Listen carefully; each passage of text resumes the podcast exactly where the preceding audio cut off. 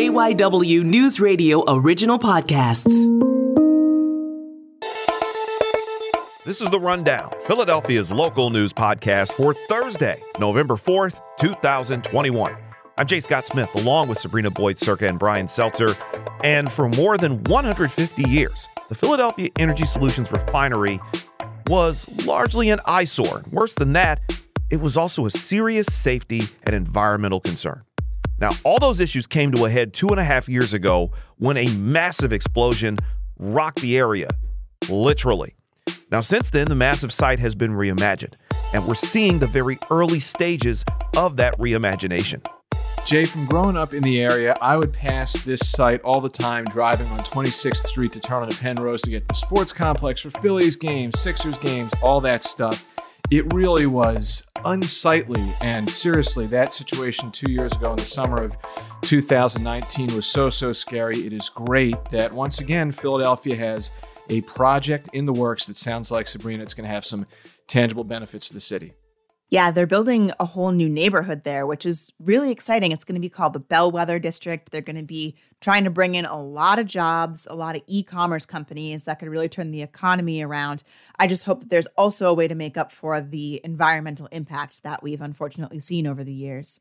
It'll be more than a decade before we even see the finished product, but I mean, you got to start somewhere, right? We'll take a look at one of Philadelphia's latest redevelopment projects coming up on this edition of The Rundown. But first, let's get to this day's headlines. Earlier this week, the CDC gave the thumbs up to Pfizer's COVID vaccine for kids ages 5 to 11, and those vaccine centers are already starting to open up with a pair of clinics opening up today where kids can actually get a COVID vaccine. That's right. So the Center for Health Equity, which is new location in North Philadelphia, we'll talk about that in a minute, but they are open. They are actually not accepting new registrations right now, but hopefully they will reopen some signups for the future soon. There's also another clinic in Germantown at the Waterview Recreation Center. They have appointments and they take walk ins. So that is a good place to go. Of course, hospitals like CHOP, St. Christopher's, they're all preparing. Main Line Health is having some vaccination events. You can go to pharmacies, CVS, and Walgreens are already taking appointments. You can get a full list of all of those at vaccines.gov. But I'm just really glad to see how quickly this rollout is happening. They said it was going to be ready within the week, and it is. It is happening now. Quickly and organized, guys. I think understandably back in the winter, in January, February, March, when adults first started to get vaccines available to them. It was a scramble. It literally was, unfortunately, like do whatever you could to get yourself an appointment booked and get a shot in your arm. Whereas this time around, it seems like the medical community had an understanding that at some point in time, kids would be vaccinated and there would be approval for that. And they've been able to plan, get organized, even make it fun in some instances to try and take the edge off some of these kids. I think it's been great awesome that the kids are getting shots, but even more so than that, this seems like organized, prepared execution of getting shots in kids' arms. Now, Dr. Susan Kaufman, who is with the Children's Hospital, spoke with KYW News Radio's Tim Jimenez about the extra protection that the vaccine will give for kids. They have had to rely on all of our mitigation strategies, and we want to be able to do more, um, and we want to be able to ultimately have them return to a more right, normal life. I mean, I know there's been this narrative that a lot of people are resistant to the vaccine, but there are hundreds of thousands of parents who were just dying for this chance to get their kids vaccinated against this virus and not risking possibly having these kids bringing it into their homes. Yeah. And as Dr. Kaufman said, you know, it's all, I hate the idea of the new normal or getting back to normal because it's never really going to be the same as before. But that's kind of the goal that we're working towards. And for kids, you know, I've heard a million times kids who are in second grade have never had a normal school year. And maybe this will get them one step closer to experiencing childhood as it's meant to be. Unfortunately, it can't just always be good news because, as great of a breakthrough and development as this is, that kids are now going to get shots, I think one of the next shoes to drop is how our schools, whether it's public or private schools, going to handle reconciling all this? Will there be mandates for admission for attendance in schools? Like I'm terrified to think about what type of uh, chaos uh, and controversy that could cause, but I I wonder when that's going to come. We just had the ruling from the Biden administration this morning about when we get to, to uh, January, where a lot of businesses are going to have to do that. You know, down the line, we are going to see that from schools as well. And when we talk about these centers, these clinics to help kids get vaccinated, The Black Doctors Consortium, which had done all sorts of work in helping adults get vaccinated over these last few months, just opened up their own primary care center. Right. So they are one of those clinics where kids can get vaccinated, as I just mentioned. It's called the the Dr. Ala Stanford Center for Health Equity in North Philadelphia, um, named after their founder, Dr. Ala Stanford. Here's a piece of Justin Udo's reporting on this story. It feels wonderful to see it come to fruition. That's Dr. Ala Stanford describing the Black Doctors Consortium's journey over the last year and a half that went from COVID testing to vaccinations and now a new healthcare center. We're going to see newborns through seniors. If someone needs blood work done, we'll be able to offer that. It has been all about listening to the people. They let us know that this is what they needed it's really all about access to care, right? Uh, providing access in neighborhoods where it's hard. People might not have insurance. They're willing to work with people who don't have insurance to make sure they get the health care they need. We're breaking down that that stigma and that fear that understandably a lot of black people have around going to the doctors and extending it beyond COVID. Now they can take care of just about anything. It is really helpful. I know that I know the center accepts all different forms of insurance. It's doing everything it can to help people out because that's one of, especially in the black community, it's one of the biggest hangups is not just getting to the doctor, but being able to pay for it. I mean, even if you're even if you're mindful about your health, you can't afford it. So for it to be available to people, especially in a spot like North Philadelphia, this works wonders for people's health. And having somebody trusted in the community do this helps out even more.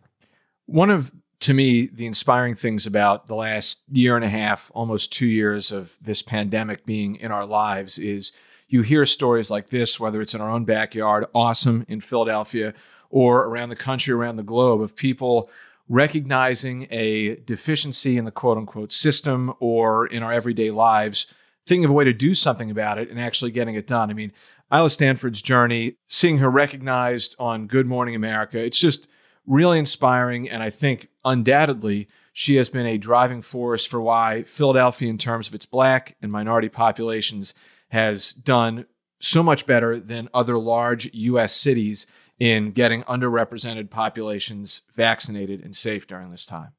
Speaking of Dr. Stanford, one of the things that she did, along with opening up the center, is she also acknowledged that she had pulled her name from consideration to become the city's new health commissioner. Well, this morning we found out who the city's new health commissioner will be. It's the woman who's been serving as the acting health commissioner, Dr. Cheryl Bettigole. She took over the position after the former health commissioner, Dr. Thomas Farley, stepped down a little bit earlier this year due to his handling of the remains from the 1985 MOVE bombing. But Dr. Bettigole has now taken over that position on a full time basis. She's been the main voice of the city's COVID response since Dr. Farley stepped down. So now it seems like a pretty seamless transition to go right into her. Yeah, Jay, Sabrina and I were talking about this before we taped. Like, why is this a story? How often would you hear about a health commissioner making news and, and all that? And I think, unfortunately, part of the reason it's a story is because of how things ended with Thomas Farley and him not notifying the families of the move victims, talking about the bombing in 1985. So that was bad, as was his involvement. Listen, he was in that position when the whole Philly fighting COVID uh, gaff blew up. So Listen, it sounds like Dr. Bettigole has been in a trusted spot with Mayor Kenney. He said in a statement throughout her entire career, Dr. Bettigole has demonstrated a deep commitment to prioritizing equity, access, and prevention in public health. And yeah, Jay, like you said, she's been in the position for going on around almost half a year now, and it should be a transition that you would think would be relatively smooth. And one other note since we joined you yesterday and we talked about the election and things that had gone on on Tuesday night, we pretty much have a winner of the New Jersey governor's race. It was projected just a little bit before or a little bit after 6:30 p.m. last night that Governor Phil Murphy has won re-election in New Jersey, marking the first time since Brendan Byrne in 1977 that a Democrat has won re-election in the Garden State, which is kind of a surprising statement when people look at how democratic New Jersey has been for the better part of the last 40, almost 45 years, that no Democrat had gotten back-to-back terms until it looks like Phil Murphy. This is such a strange situation because I find myself thinking it's historic because Democratic governors haven't been reelected, but it was also expected. But it was also a really close call. I feel like we're just all over the map here. Yeah, this this because this thing got called like shortly, like I said, shortly before 6:30 p.m. or so. The Associated Press was the first one to call it. And when we left you yesterday from this podcast, Murphy had only just taken the lead maybe a couple of hours earlier and was maybe seven to 10,000 ahead. That number has since increased past 30,000, and they're still counting votes. So this looks like it's done. Here's some of what the governor had to say late last night once word got out that he had been projected to win re-election. You know, we just had the most New Jersey experience. I was on my way someplace, and it took us longer to get there than we planned. As a matter of fact, some might say it took 44 years to get here. So tonight, I renew my promise to you, whether you voted for me or not, to work every single day of the next four years to keep moving us forward. Forward with renewed optimism to ensure greater opportunities for all 9.3 million who call the Garden State their home. And so importantly, forward with a deeper sense of fairness and a commitment to equity. Forward by rejecting the divisiveness and chaos that permeate too much of our politics. In short, forward living up to our Jersey values. He certainly knows how to cut a promo. That was Governor Murphy from last night, triumphant because the night before he, he had been pretty measured in what he said. He he felt they were going to come back and celebrate. It just turned out that just about 24 hours later is when he was able to do it. Now, to be fair, there's Jack Ciattarelli's campaign is insisting that the race has been called prematurely and that there are more votes to be counted. And sure, there are, but it is kind of difficult to fathom that somehow 31,000 votes are suddenly going to come back and swing in that direction. The AP made the call, and every other news organization has made the same thing. So it looks like Governor Murphy is going to get his second term starting in January. Yeah, to be clear, there are still some votes to be counted, at least as we're recording this. Who knows when they'll be fully counted, but they're mostly in areas that are kind of almost guaranteed to vote Democratic. So that is why the AP has made this call. Um, but also, the state Senate president in New Jersey, Democrat Steve Sweeney, just lost re election to Republican Edward Durr. So as we said yesterday, we are seeing that swing of Republicans getting a little more control, even in states like New Jersey, that's usually so strongly blue. So I think that's still something important to think about as 2022 starts to roll around. Now, the Edward Durr thing is very interesting because Durr isn't really a politician. He was a guy running against Sweeney. He's a truck driver for a for a furniture company. He spent $153.12 from what I understand on his campaign.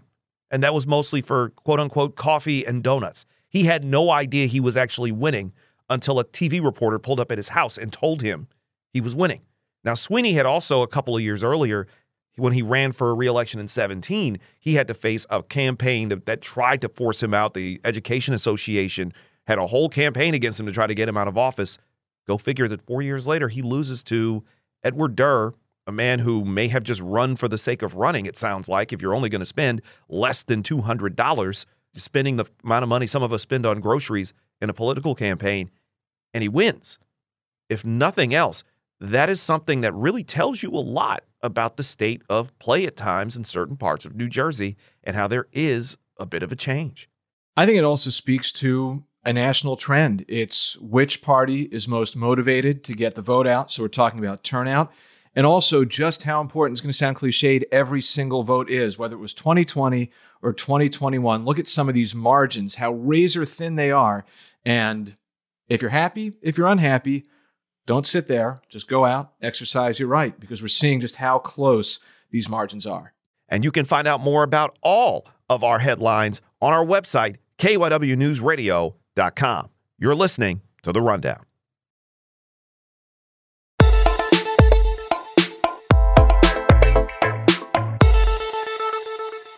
Welcome back to the Rundown. I'm Jay Scott Smith, and we have a special visitor today. Our morning news anchor here on KYW News Radio, Ian Bush. I've stayed awake for you, Jay. Hello. And, sir, I certainly appreciate that. Ian Bush, it's certainly good to have you. It's a lot of caffeine, Jay. A lot of caffeine. Good to be here. Ian, you recently covered a story on a new neighborhood that's being developed on the land where the Philadelphia Energy Solutions refinery used to be. What is in the works out there. Yeah, they're calling it the Bellwether District. It's a long term, a, a, very long term plan to reimagine that site in South Philly where the PES uh, refinery used to be, no longer as a place for refining fossil fuels, but instead looking forward to uh, what they hope the next big needs will be logistics and, and life sciences among them where did the name bellwether come from? Normally, when I hear that word, it's usually referring to like the state of Ohio in a presidential election. Yeah, so where's, where's that whole thing? About? Exactly, and it's it's good marketing. I I, I think uh, you may have heard their commercials on KYW, other radio stations too. So Hilco Redevelopment Partners is the company behind this, and they're also behind the marketing of Bellwether, the redevelopment too. And they say the name fits because Bellwether, as you said, Jay, means to be a leading indicator, a predictor of the future. And so that's what they hope this site will be. So give us a little bit more of like the scope on this site for people unfamiliar with it.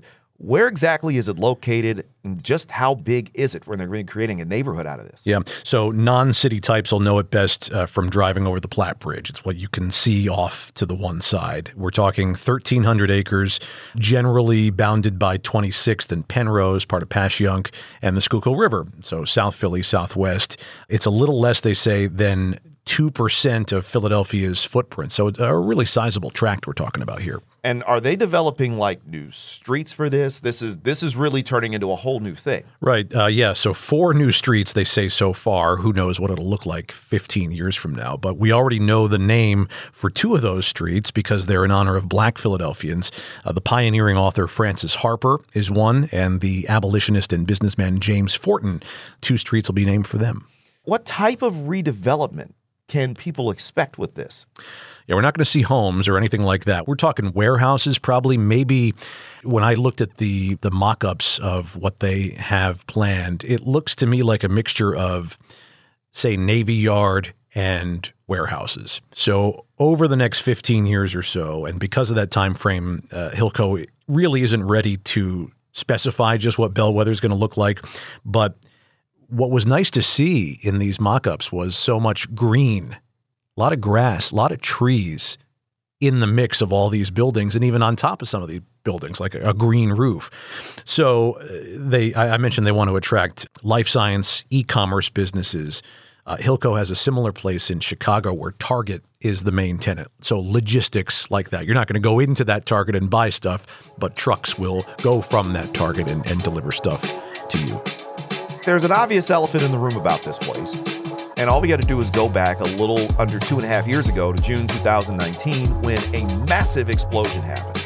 It was a blast that was so big it shook homes in Philadelphia as well as across the Delaware River in New Jersey. That was just a wild day kind of a scary scene there.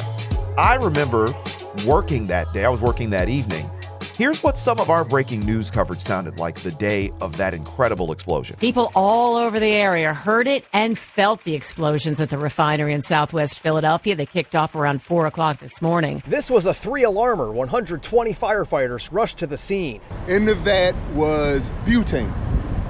Butane. Like you fill your lighter with it was butane. I could see the, the smoke, and I know once there's smoke, hey, that's chemical. You're going to be breathing it. You know, so that's when I started to get worried from there. So I was just hoping to get past it quick enough where I'm not going to be. When this place was still in operation, the PES site had long been a source of concern for Philadelphians. In the immediate aftermath of the fire and the explosion, residents went to City Hall to voice their concerns. Neighbors of the PES refinery joined environmentalists at City Hall on Friday afternoon demanding action after the explosion. My two daughters came down with two different breast cancers eight months apart. A mother shouldn't have to go through that with two daughters with cancer. Then in January of last year, there were even more protests. This is pre pandemic. January of last year, more protests at the site before it was eventually sold. And just how much of a problem was this site? It's bad. You can't really say anything better than that. We're talking a cleanup that, from this point, is expected to last at least another four years. Tens of thousands of tons of asbestos, hundreds of thousands of barrels of hydrocarbons. Uh, you're you're thinking over a century of oil operations and oil refinery all the pollution left by the refining process, not to mention that disastrous fire and explosion. Uh, I spoke with Hilco Redevelopment Partners Jasmine Sessoms about how the decommissioning, the cleanup, all the remediation work is progressing. It's going good. Um, I would say that we are cleaning it up in a responsible and transparent way. We work hand in hand with a company called Evergreen, and we have an environmental specialist on staff that consistently watches. We have community meetings constantly. We just had one on October 12th. Before that, September 1st. We have another one coming up in December. So we are letting the community and our stakeholders know exactly what's going on each step in each phase. And it's worth noting Jasmine is from the South Philly area, right around, you know, where this disaster happened. So it, it seems like she, you know, really cares. She has a, a horse in this race. And neighbors of the site have a lot of questions, a lot of concerns about safety, as you would imagine. And there's a website the company has put up. It's hrpphilly.com, and it serves as a, a hub for information from the company about the site. And Hilco, we've mentioned, bought the site. They're based in Chicago, bought it last June 2020.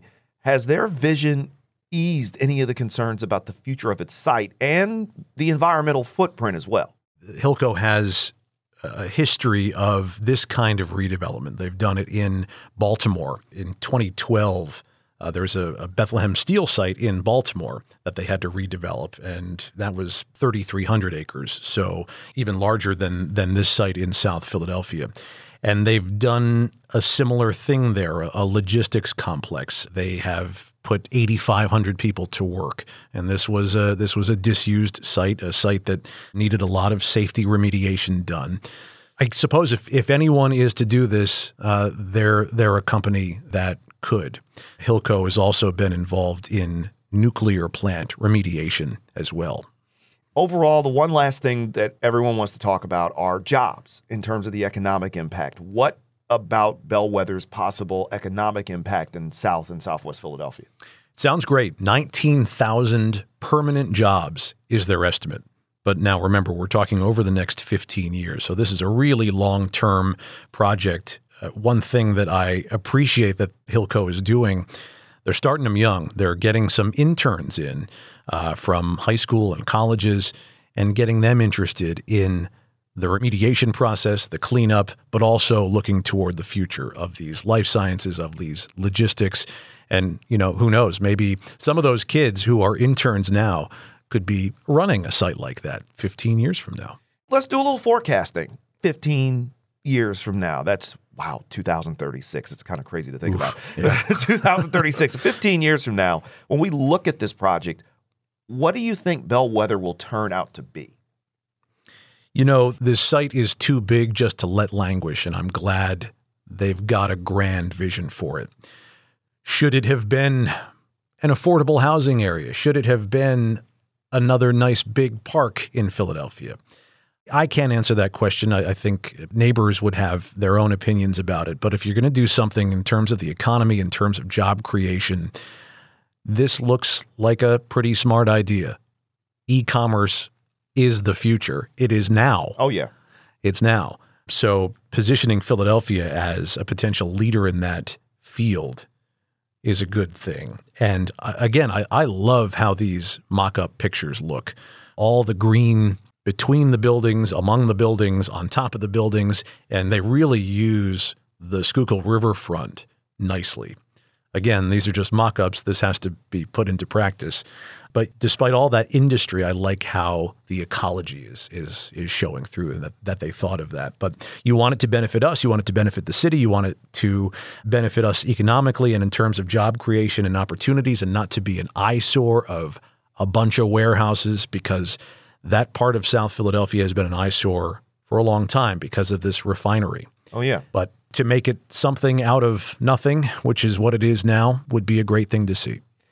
Absolutely would. Ian, go get some sleep, man. I Sounds good. You, you, join us every day, every morning on Philadelphia's morning news here on KYW News Radio. Make sure you listen to that. Of course, you can hear it on the Audacy app every day, starting at it's 5 a.m. Right? Because I'm not up that time of day, so you got to remind yeah. me. It's like yeah. you're you're my going to bed voice. So most people are going to going home on, on the Schuylkill Expressway or something, but no, I'm I'm getting in bed when Jay's Jay's wrapping up his day. Ian Bush, thank you so much for joining us today. Great to have yeah, you. Thanks, Jay. Appreciate it. And The Rundown is a production of KYW News Radio Original Podcast. The show is produced by Sabrina Boyd Circa and Brian Seltzer. The director of podcasting for KYW News Radio is Tom Rickard. I'm Jay Scott Smith. You can follow me at Jay Scott Smith. J A Y S C O two T's, S M I T H. It's real Jay Scott Smith on Facebook and Instagram. You can hear me every afternoon on KYW News Radio starting at 3 p.m. for Philadelphia's afternoon news. Be sure to follow The Rundown on Twitter at The Rundown PHL. Again, The Rundown PHL. Of course, you can find it right here on the Audacy app or wherever you get your podcasts. We want to thank you so much for checking out this Thursday edition of The Rundown.